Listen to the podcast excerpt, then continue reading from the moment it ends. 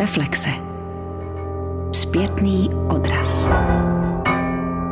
Reflexe. Podpovrchdění. Petra Hůlová ve hře Strážci občanského dobra 2 odhaluje skrze střed členů jedné své rázné rodiny odlišný pohled na uplynulých 30 let české politiky. Stálá rezidentka Meat Factory Petra Hůlová hru napsala přímo pro divadlo Meat Factory. Inscenaci režíroval Adam Svozil ve spolupráci s uměleckým šéfem divadla a dramaturgem Matějem Samcem. Adam Svozil absolvoval obor režie v roce 2017 na katedře činoherního divadla Damu. Mezi jeho školní práce patřila například autorská úprava snu Noci svatojánské, nazvaná jako sen, nebo autorská úprava tří aktovek Tennesseeho Williamse, Tennessee Blues – jeho absolventská inscenace v divadle Disk, rituální vražda George Mastromase od Denise Kellyho, získala cenu Marka Ravenhilla za nejlepší českou divadelní inscenaci nového textu za rok 2015. Adam Svozil režíruje v divadlech po celé České republice. Autorku hry Petru Hůlovou netřeba snad ani představovat. Je to česká oceňovaná prozajíčka, držitelka ceny Magnézia Litera, ceny Jiřího Ortena nebo Josefa Škvoreckého. V poslední době tíhne i k dramatické tvorbě. V roce 2007 vznikla podle její knihy Umělohmotný třípokoj divadelní hra Česká pornografie.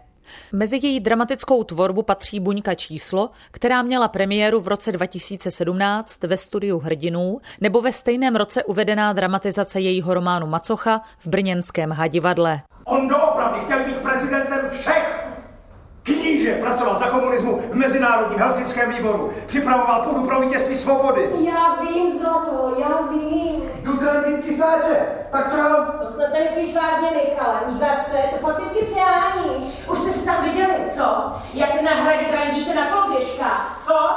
Tuhle. Jestli tohle má být recese, je to nevtipné a ohrané. Strážci občanského dobra dvě nejsou dramatizací jejího stejnojmeného románu, ale hra na ní s časovým odstupem navazuje. Román vydalo v roce 2010 nakladatelství Torst. Na pozadí velkých československých dějin v něm pozorujeme postupný rozpad jedné téměř funkční rodiny, do které patří režimně neutrální otec, trošku protirežimní matka, zaměstnaná ve sběrných surovinách a její dvě nesourodé dcery, které prodělávají překotný vývoj, každá ovšem jiným směrem. Svoboda! No jestli svoboda. Učit se romštinu a chlas a cigára a rozpáraný kalhoty, no, a svoboda šurbes a randál, nemejce. No, nedív se, že nechce studovat. Vy jste tomu taky moc nedali. No ale tak to byly 90. No to není všechno furt pomlouvat. Znalost románu není pro divadelní zážitek nutná. Strážci občanského dobra dvě fungují jako svébytný tvar. Setkáváme se zde s velice dobře odpozorovaným posunem společenského diskurzu od pravicově levicového konfliktu směrem k tomu, ve kterém začaly být intelektuálové spojováni s levicovými a elitářskými postoji, přičemž ve společnosti slaví vítězství ta část, která se neohlíží napravo nalevo a tíhne k tomu, co bylo před listopadem 1989. Postavy hry tvoří manželé Milada a Standa v podání Zuzany Ščerbové a Tomáše Petříka. Aktivista Standa je neúspěšným umělcem z užšího kruhu kolem Karla Schwarzenberga. Oba se jen těžko směřují s tím, že současná mladá generace si nedokáže vážit toho, co oni pro ní vydobili. Vážit si toho, co máme. To je to. Pracovat na sobě, přestat se vymlouvat na systém, na kapitál, na cizince. Všechno je to jenom v tobě. Dalším strážcem občanského dobra je syn Milady a Standy Míša v podání Vladimíra Pokorného, který za každou cenu hájí práva všech menšin, i takových, jako jsou třeba sousís, tedy lidí, kteří hájí svou vykonstruovanou identitu na sociálních sítích. Vidím Míšu, do ničeho Míšo, nenutíme. Nemusíš být samozřejmě chemický inženýr nebo mlážer. Klidně APU, do sociální práce, ale na koleno tě státu prosíme, vystuduj aspoň něco. Hele, slyšel jsi někdy pojem společnost vzdělanosti? Tak v té kamaráde žiješ, bez titulu seš vyřízený, je ti to jasný, a já lety, jdeme to. Nejstarší generaci zastupuje postava matky, kterou hraje Zoja Oubramová. Neustále vzpomíná na minulost, ze které zdá se už vystřízlivěla. V důsledku nedostatku vitaminů, nekvalitní stravy a propagandou vymydlených mozků jsme měli sníženou inteligenci. A teď, kdo z vás ví, čím byl významný dnešní den? Marie, No, no. Svátek československého dělostřelectva a raketový boj. Tyhle hovadiny jsme tehdy mrskali jako nástroj. Městem projíždí průvodtáčů a rakety se blízkají jako čepele atomových nožů. 9. 9. jsme slavili třikrát. Den stavbařů, den Bulharské lidové republiky a den Korejské lidově demokratické republiky. A radikální frontu zastupuje Marie, sestra Milady, v podání Natálie Drabiščákové. Rázná, inteligentní a praktická žena, která poukazuje na to, že před rokem 1989 byl život spravedlivější. Jedním z důvodů, proč Petra Hůlová na základě jednoho textu vytvořila nový text, a tedy text dramatický, je i ten, že se podle ní česká společnost za deset let proměnila. Český intelektuální mainstream se posunul doleva a pravolevý konflikt mezi intelektuály v podobě, v jaké je vykreslen v románu Strážci občanského dobra, už podle ní neexistuje. To, co mě tehdy zajímalo, bylo, tam je vlastně vypravěčka ta Marie, ale jako vlastně mladá holka to vypráví, je to v první osobě napsaný.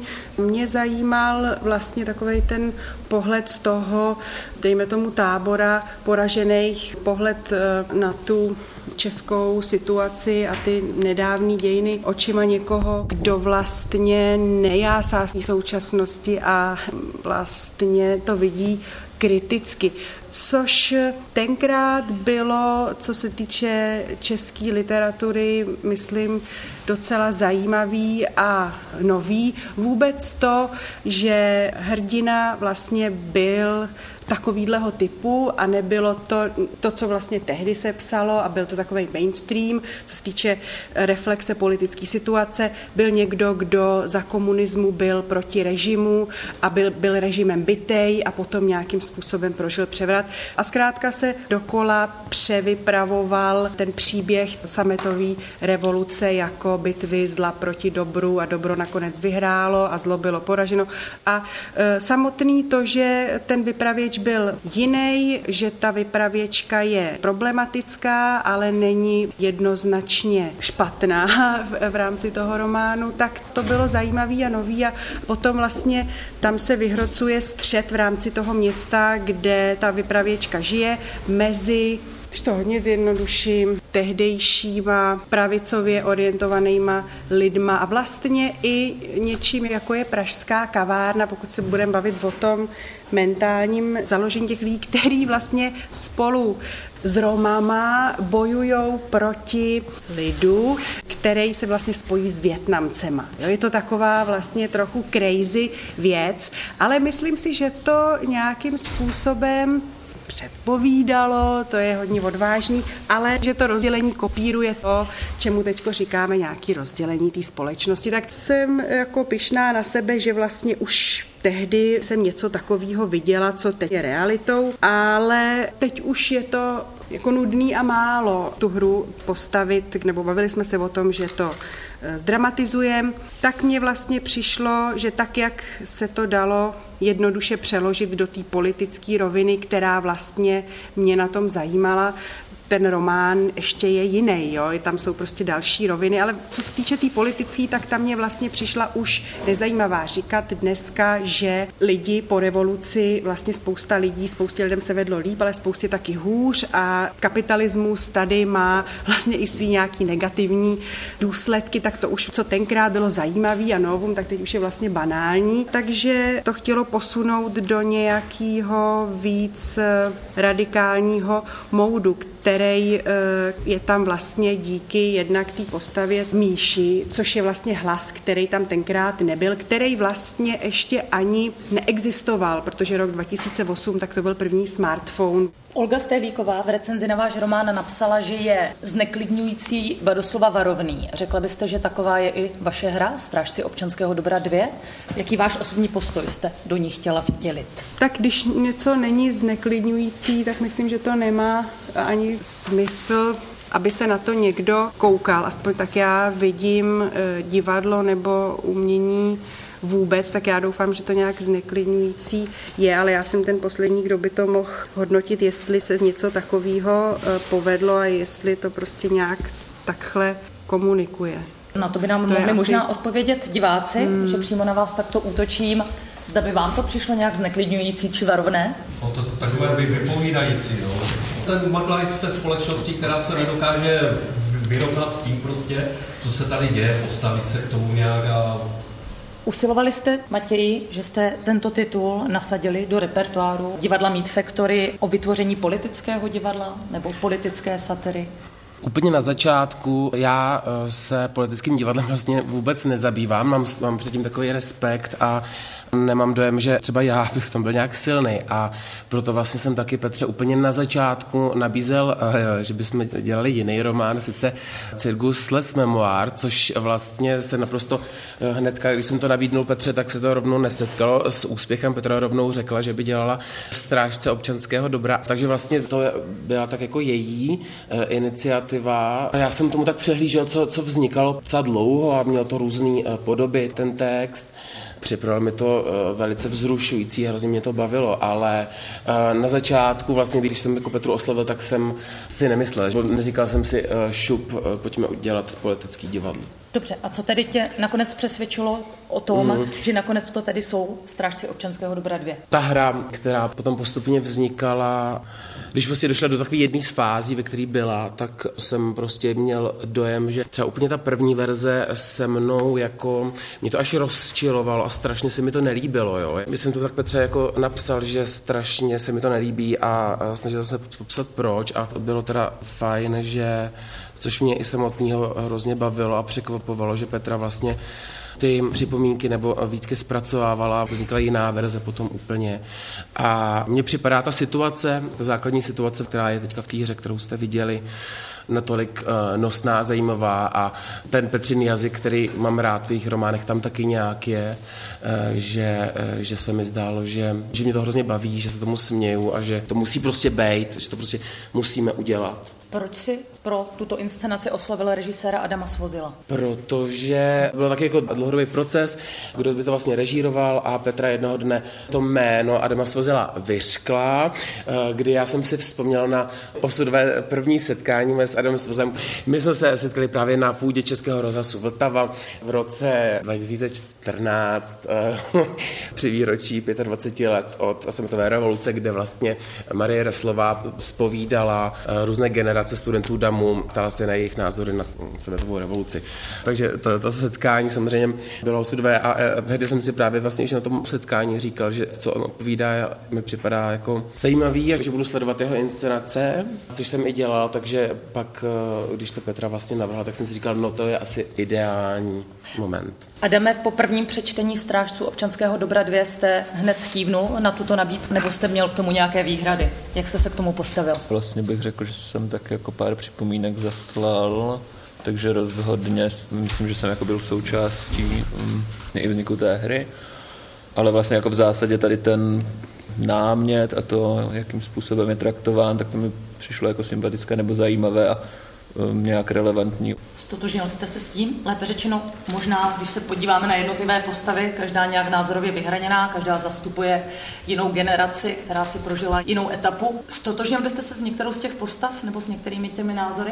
Nebo naopak jste si držel objektivní odstup? No já bych řekl, že to ani není moc cílem toho textu, že spíš jako každá ta postava má v něčem pravdu, v něčem se plete a to hlavní téma je spíš taková jakoby neschopnost nebo jak takové zmatení jazyku, které plyne z toho, že každý vlastně žije v trochu jiném kontextu kontekstu vůbec jakoby vnímá současný diskurs úplně jinak, považuje za důležité úplně jiné věci, někdo považuje za relevantní nějaký socioekonomické otázky, někdo naopak eh, nějaký identity politics a právě tady to jako zmatení vůbec o čem se vlastně bavíme, tak to mi přijde mnohem jakoby důležitější téma, než že by člověk měl sympatizovat s tou nebo onou postavou. A snažili jste se možná pídit po tom, proč ty postavy si nedokážou porozumět? Hledali jste tady společně možná? Můžete popsat, jak ta spolupráce vypadala?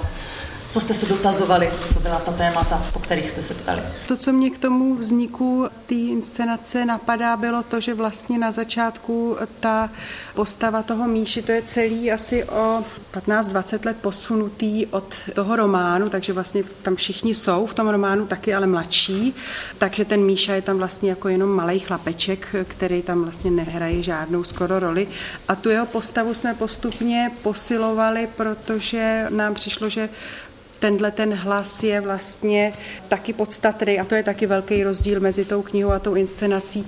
Ta kniha je hodně o něčem, co se dá schrnout pod uh, pojem jako, pod pojem jako pravice versus levice. To vlastně už taky teď není to, o co by šlo.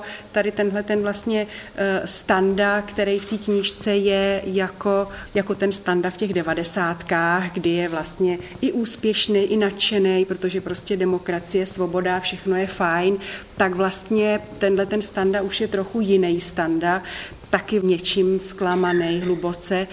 A ten Míša, ten tam prostě nebyl vůbec a e, ten myslím, že je velice důležitý jako právě ten nový hlas, o který se celý politický prostředí posunulo od toho, jak vypadalo před těma 15 lety. Tak tenhle hlas je nový a podstatný a tenkrát vůbec neexistoval. Každá z postav je názorově silně vyhraněná. Všechny se neustále cyklí ve slovních potyčkách. Jak s tímto materiálem pracovat přímo na scéně? Jak snadno či nesnadno hledal tvůrčí tým způsob jevištního zobrazení textu, tedy dramatické situace? Odpovídá Adam Svozil. Princip toho textu je vlastně v tom, že je to jakoby jedna dlouhá diskuze s různými účastníky, která se vlastně jako přelévá.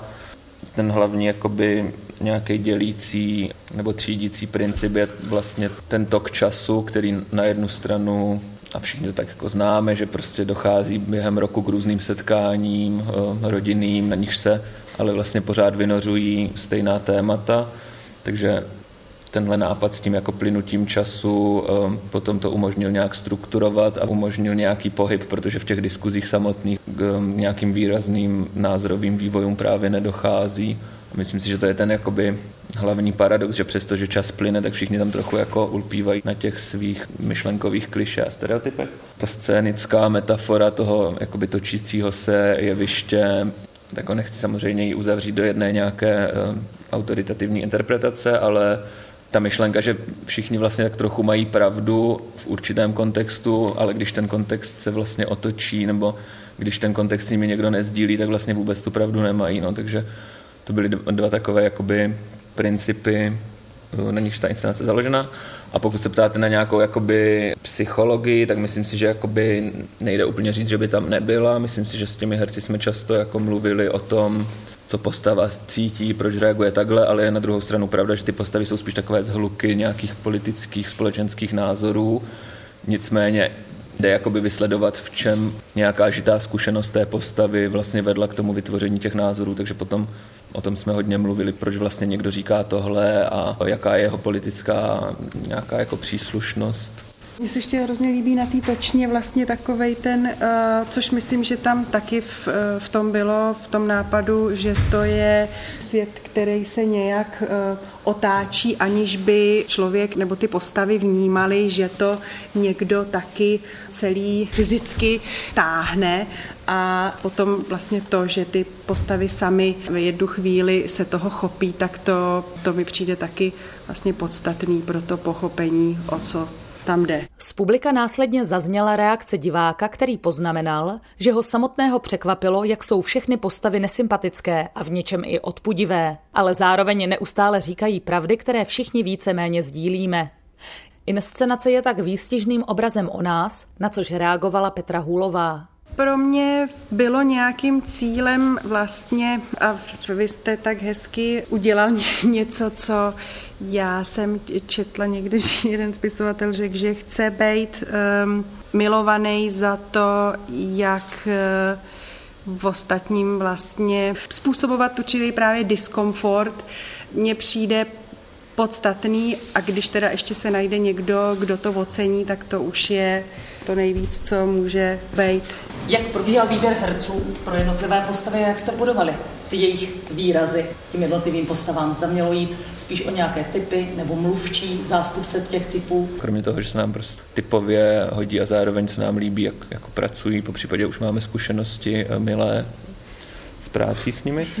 A z hlediska nějaké jejich práce já myslím, že jako bylo důležité pro nás, aby nezůstalo jenom u toho vlastně politického hlásání a aby tam přece jenom vznikly nějaké jako mezilidské vztahy a jako by ti herci se hodně snažili, nebo spolu jsme se snažili o to, aby tam bylo nějaké jako autentické jádro té postavy, aby to nebyly jenom figurky, ale vlastně, aby v určité rovině fungovaly, přestože samozřejmě jsou ti lidé jako nesympatičtí, směšní, ale to se mi právě na tom líbilo, že to zase není jako úplně tak vyosená groteska, protože myslím si, že kdybychom se jenom posmívali, tak vlastně tam nedojde k tomu momentu identifikace. Myslím si, že takhle je to jako vlastně to nastavené zrcadlo jakoby účinnější. No. Aktuální repertoár divadla Meat Factory je plný adaptací současné prózy. Figurují zde autorky Judith Herman, Sára Baume, Julie C., Sudabech Mohafes a v neposlední řadě také Irvin Welsh. Hra Strážci občanského dobra 2 je v podstatě jedním z mála opravdu původních dramatických textů v Meat Factory.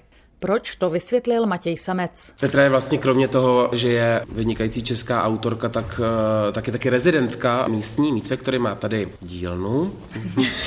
A já mám rád její romány, a takže v podstatě na začátku taky je román.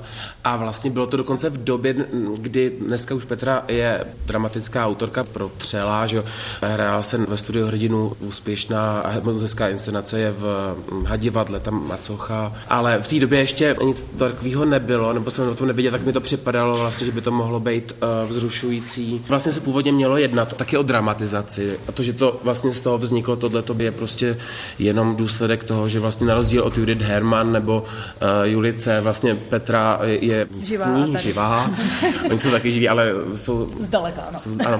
tak, uh, tak to vlastně je jenom taková, myslím, takový důsledek. Já musím říct, že byl pro mě jako extrémně zajímavý, protože člověk je vlastně zvyklý Eh, s Judith Herman si tak jako hrát, jo, a ona pak přijde na premiéru a může se jí to nelíbit, ale má jako smůlu, když to vlastně tady, tady vlastně to bylo naživo celý. Máme tady, ano, eh, živoucí autorku, která navíc působí tady v Meat Factory, mladý inscenační tým, takže bylo to dynamická spolupráce, to znamená, setkávali jste se u toho v průběhu, nebo zkrátka jste předali text a režisér si pracuje? Adam v průběhu toho zkoušení měl k tomu nápady nějakýma, já jsem souhlasila, s nějakýma jsem nesouhlasila, takže pak vlastně jsme kolem toho docela se i přeli, protože tam je to taková jako nejasná zóna, když Matějovi se něco líbí a mně se to vlastně nelíbí a týká se to toho textu, tak eh, kdo má komu jako ustoupit. Takže to bylo eh, let, kdy i takový jako diplomatický, citlivý vyjednávání, kdy prostě jeden ustoupil tady, jeden zase tam, takže to bylo docela dynamický. Jak už zaznělo v diskuzi, důležitým prvkem inscenace Strážci občanského dobra 2 je scénografie Jána Tereby, založená na principu točny. Většina děje se odehrává právě na této plošině, která má ale čtvercový tvar. Vypadá v podstatě jako střecha panelového domu pokrytá plechem. A dokonce z jedné strany trčí televizní anténa. Plošina je mírně nahnutá a do pohybu ji uvádí dva muži. Scénografický koncept na debatě vysvětlil režisér Adam Svozil. Abstraktní princip setkává s takovou výsostně postkomunistickou žitou realitou, takže tak to bylo. Inscenace měla premiéru v červnu loňského roku, což zase není tak dávno, je to poměrně čerstvé dílo, nicméně teď jsme se překlopili do roku 2019, 30 let si v listopadu připomeneme. Nepředpokládám, že za půl roku se pro vás něco změnilo, ale vnímáte třeba vy teď, Petro, už ten obsah postupně jinak? Přeci jen doba je rychlá a dynamická. Myslím, že když jsem to psala, tak eh, tak ještě byly živí vlastně prezidentský eh, volby a myslím, že vlastně Drahoš dneska už na něj odkazovat není tak eh, zajímavý a pár takových dalších drobností by se našlo, ale myslím, že ten půdorys je pořád funkční. Chtěl bych se zeptat, jestli si myslíte, že za deset let bude uh, třetí verze A jak byste řekla, že bude vypadat? Strážci občanského dobra 3. No, tak to je zajímavá otázka. Já myslím, že v té třetí verzi by už eh, nějaký to hraní si nebo to odkazování na minulej režim vůbec nebo skoro vůbec nebylo, protože už to vlastně vůbec nebude zajímavý, což vlastně je teď ještě méně zajímavý, než bylo, když jsem psala tu knihu. To je taky něco, co se jakoby vytrácí. Naopak Míša bude ve středních letech a bude reprezentovat nějaký mainstream určitýho typu ekonomický nebo intelektuální, tak se to asi, tohle mě k tomu teď napadá, no, že, že téma, myslím, komunismu už nebude vůbec zajímavý a ještě víc si myslím, by to bylo asi nějak o technologiích, možná životním prostředí. A Adame, v jakém prostředí by se to asi odehrávalo? Myslím, že by se to odehrávalo postapokalyptické krajině. Uzavřel diskuzi o inscenaci a hře Strážci občanského dobra 2 režisér Adam Svozil. Podle divadelní publicistky Lenky Dombrovské nabízí Petra Hůlová ve své hře několik pohledů na naši společnost.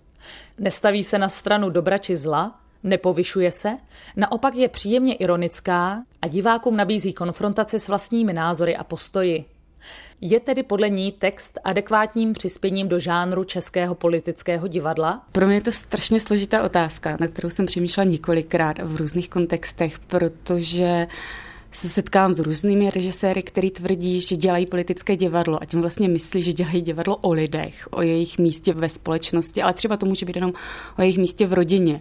A pro mě to politické divadlo v užším slova smyslu je o tom, že to je člověk opravdu v občanském nějakém zřízení, že tam je ta opravdová politika, je tam, řekněme, velmi v krajním případě pravice versus levice a tyto opravdu politické otázky pak druhou kapitolou, která podle mě je docela častá v českém divadle, je obracení se k nějaké minulosti naší historii, ať už je to druhá světová válka, že samozřejmě, ale třeba Palách, Mašínové, Karel IV. dokonce. Takže strážci občanského dobra vlastně splňují pro mě nějakou tu kolonku politického divadla v tom, že se obrací k minulosti, protože ten rok 89, jak se žilo předtím a teďkom je hlavní téma té inscenace a opět jsou tam a co je krásné vlastně na tom textu a podstatné, že jsou tam různé světonázory, protože další problém toho politického divadla v užším slova smyslu je, pro koho je určené. Který divák asi přijde do divadla, když ví, že je to o Janu Palachovi. Nebo to není úplně nejlepší případ, ale když ví, že ten režisér je čistý levičák, že bude kritizovat, řekněme, nějakou demokracii nebo kapitalismus, tak asi si jde ten svůj názor jenom ujasnit, nejde ho změnit. Takže proto si cením této inscenace nebo textu Petry Hulové, která sice není nějak provokativní, ale každý občan, každý divák si tam může najít to své a vlastně nikdo ho nebude přesvědčovat, že si myslí něco špatného. Zmiňuješ diváka a to je velice důležité a podstatné právě v kontextu politického divadla. Podle Petry Hůlové má být hra střelbou do vlastních řad, tedy jakousi tendencí o probrání té části společnosti, která se prohlašuje za liberálně demokratickou či za to intelektuální křídlo. A daří se to podle tebe autorce opravdu ta střelba do vlastních řad? To, že je to střelba do vlastních řád, řekněme do těch intelektuálních, to je jasný. Takový diváci přijdou do Meat Factory nebo do každého takového, řekněme, alternativnějšího divadla.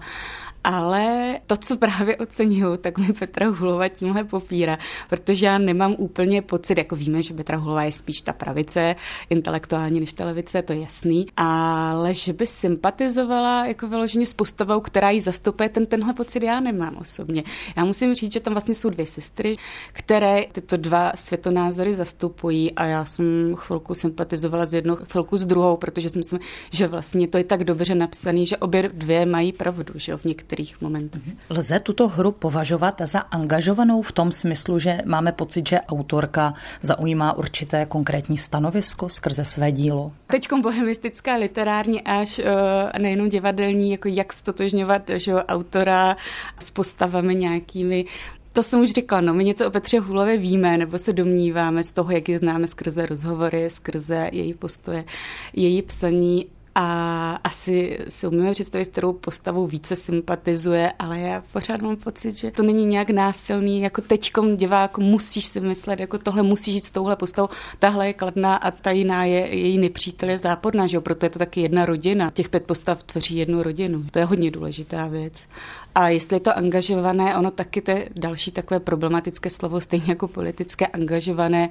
Myslí se tím třeba apelativní nějak, nebo výbojné, že takové je třeba Miroslav Bambušek, ten dělá až někdy, a já ho mám ráda jako režisér, ale někdy dělá až ty plagáty, tam je jasně řečeno, musíš si myslet tohle. A u té hulový, ano, je to angažované v tom něco si myslí. Přesně to jsem měla na mysli angažované ve smyslu apelativní, nehladí nás jenom po srsti, neujišťuje nás už v tom, co víme, ale že trochu v podstatě rozbourává ty zažité názory, k něčemu provokuje. Tak jestli možná tebe by provokovala k něčemu? To nemůžu říct, že provokovala. Asi jsem se ráda zamyslela nad inteligentním textem, ale to si myslím, že opravdu není moc divadla, aby diváka přimělo, teď musíš změnit názor. Opravdu ho může jenom přimět k zamyšlení. V českém divadelním kontextu je hra Strážci občanského dobra dvě výjimečným počinem nebo ojedinělým ve smyslu, že se s ním nesetkáváme tak často? Proto všechno, co jsem řekla, tak ano, je to příspěvek do klonky politické divadlo nebo politická hra, politický text, to jako vlastně s tím souhlasí souhlasím a ojedinělý je méně častý, řekněme. Není to opravdu obvyklý neudělat něco, co nenabádá diváky. Opravdu musíte myslet tímto směrem záměrně provokovat. Já si myslím, že neprovokuje záměrně, aby někoho naštvala. To v žádném případě, aby přiměla k zamyšlení. Takže ojedinělá spíše svou kvalitou, než tím, jakým způsobem je podávána. A co se týče tématu? Je to příběh jedné rodiny a jejich změnách eh, po roce 89, je to vývoj nějaký, tak jako to se v literatuře objevuje poměrně často, v divadle asi míň, protože když se to odehrává v roce 2018, ale ten časový úsek jako z těch rozhovorů je poměrně dlouhý. A vlastně co je důležité, ještě jsem neřekla, tak ono nejde ani tak o divadelní hru, i když je to napsané jako divadelní hra na základě románu, po 15 letech na základě románu se ocitají ty postavy pro mě tam nejsou důležité ty dramatické dialogy, nebo oni tam ani nejsou, oni jsou to vlastně docela někdy dlouhé pasáže monologické, kde ty postavy se vyznávají z toho, jako jak myslí a proč tak myslí. To je důležitá věc, na kterou narážíš, protože hra sama o sobě nemá příliš dramatický potenciál. Je to opravdu taková názorová platforma, kde se mísí vyhraněné postoje jednotlivých postav. A jak teda hodnotíš, jak s tímto materiálem pracuje režíně Adam Svozil? upřímně se s tím ani moc pracovat nedá, takže kdybych měla nějaké výtky k té inscenaci, tak musím říct, že vlastně se skláním vůbec před nějakou kreativitou, protože pro mě je to spíš text rozhlasový než vhodný do divadla, nebo určený a priori pro divadlo. Vlastně jsem to sama osobně přirovnávala k Macoše, což režírovala Kamila Plívka v Hádivadle v koprodukci Studiem hrdinu a tam hrály jenom ženy a vlastně samozřejmě tohle nevzniklo na základě hry, ale prózy. Macocha je próza a Hulova s Plívkou to dramatizovali teprve, ale vlastně je to podobný princip, kde je hodně důležitý ten monolog jedné ženy, který je v tom divadle rozprostřen mezi pět hrajících hereček a tady je prostě pět postav. A vlastně jsou to opět uh, pocity, myšlenky, které tady sice jsou řečeny, ale nejsou to prostě ty dialogy, nejsou to ty střety, jako by těch lidí živých, jsou to střety myšlenek, tak eh, si myslím, že Adam svozil s tím. Neříkám, že se popasoval úplně nejlíp, jak mohl. Opravdu to bylo i v tom divadle pro mě rozhlasová hra, kdy jsem se třeba v určitých eh, situacích přestala na ty herce dívat a poslouchala jsem hlavně ten text. Hlavně nenávidím všechny a všechno. To je totiž to nejpohodlnější, jo?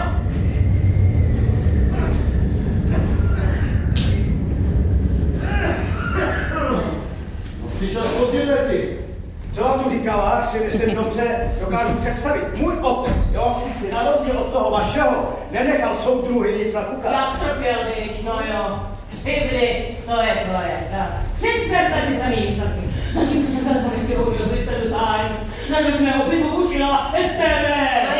Já to považuji spíš, jak už jsem říkala, za rozhlasovku nebo divadelní esej, možná lépe řečeno. Diváci sedí po dvou stranách a uprostřed je umístěna točna, což je zajímavé, že má tvar čtverce. To je takový kulatý čtverec. Ten čtverec vlastně evokuje střechu paneláku. Tam jdou vidět ještě poslední okna a je to plechová střecha s nějakými výrůstky rostlin a televizní antenou a podobně. A vlastně na té střeše se setkává poznávají ty postavy, což je značně komplikované pro ten příchod a odchod těch herců. Není to jednoduchý, možná jim to zkomplikoval naopak touto scénou, která jako je efektní a vlastně ještě jak se to otáčí, tak tam můžete najít milion metafor, každý podle své chutě, může to být koloběh dějin. Točí to dva technici, otáčí tou scénou uprostřed. To je zajímavý, ale tak možná 10-15 minut a potom vlastně se s tím už dál, jako nějak se to nemůže, ani z principu se to nemůže vyvíjet, tak už jenom posloucháte a koukáte, jak ty postavy tam přicházejí, odcházejí. Co mě zaujalo, vůbec výběr tohoto dramatického textu do repertoáru Meat Factory, kdy se v podstatě ty inscenace zakládají na dramatizacích původních prozaických děl současné, světové a české prozy, i když faktem je, že té hře předcházel román Strážci občanského dobra, ale nejedná se o dramatizaci dramatizaci. Jak vnímáš vůbec přítomnost strážců občanského dobra 2 v kontextu dramaturgie divadla Meat Factory? To, že dramatizují prózu. To je divadlo, které se specializuje na dramatizaci prozaických textů, nevybírají si divadelní hry. V tomto případě sice Petra Hůlová zdramatizovala svůj román, nebo ho posunula, samozřejmě vytvořila hru, ale v principu je to podobné a možná by se to stalo i u těch předchozích autorek, kdyby byly vyzvány k tomu, aby na základě své knížky napsali divadelní hru. Ale je pravda, že teď se krásně vracíme v koloběhu tvé první otázce. Ano, v tomto případě je to nejvíce politická inscenace v Meat Factory. Všechny, jak jsem mluvila o tom politickém divadle v širším slova smyslu, tak všechny se samozřejmě týkaly člověka, jeho problémů, ať už sociálních nebo vnitřních psychologických. To jako Matěj na to opravdu samec klade velký důraz, aby člověk stál a jeho problémy v popředí, ať už je to filozofický, ať už je to více realistický, když realismus jako opravdu není to slovo, které by se z Meat Factory dalo použít, ale v tomto případě to je opravdu politické divadlo. Poprvé z éry Matěje Samce. Uzavřela své hodnocení divadelní publicistka Lenka Dombrovská. A jaké další tituly plánují v Meat Factory uvést do konce sezóny 2018-2019? Na to jsem se zeptala dramaturga Matěje Samce. Nás v nejbližší době čeká premiéra inscenace s názvem Alumíniová královna, což je knížka Petry Procházkové, knížka šesti rozhovorů s šesti eh, ženami z Grozného, rozhovorů, které vznikly během druhé rusko-čečenské války a je to inscenace, kterou bude režírovat Apolena Vanišová, což je, myslím si, že mimořádně zajímavá režisérka režisérka, pohřbem už tady uvedla pohledbem sardinky a ten text právě jsem teď z toho trochu nervózní, protože máme zítra první čtenou zkoušku a je to takový noční monolog eh, vlastně současné postavy 30 holky, která má narozeniny a tráví samotě a čte si různé věci na internetu a právě si čte taky Aluminiovou královnu. Tohle bude v březnu, eh, další premiéra proběhne v květnu a to bude inscenace trošku autorská, ale hodně se opírá o knížku Fila Kleje eh, s názvem Zpátky do boje, což eh, jsou takové povídky. Phil Clay je vlastně veterán z války v Afghánistánu a jsou to povídky prostě o válečných veteránů, vojáků, kteří právě tam co si zažili nebo zažívají po návratu z války. On vlastně sám taky v té válce byl. V Americe mají hodně propracovaný takový metodologie, jak s těmi traumaty pracovat a právě jedno z nich je tvůrčí psaní. Je to nějak bavilo, takže posledně z toho vznikla knížka, která je mimořádně silná, takže s režisérem Filipem Nukolsem budeme zpracovat tohle téma. A ještě bychom měli do konce sezóny stihnout pak jednu premiéru, na což se teda moc těším. A to bude režírovat mladý režisér Andřej Štefaňák. A to je taková dramatizace, řekněme, českého autora, který vlastně letos získal magnézie literu za svou knížku Láska v době globálních klimatických změn Josef Pánek. A to je taková novela, která se odehrává v Indii, ale taky na Islandu. Plánuješ dvě inscenace, dvě dramatizace, které se týkají válečné tématiky. Jak se to stalo? Je to na jednu stranu trochu náhoda, ale na druhou stranu je mi to příjemný.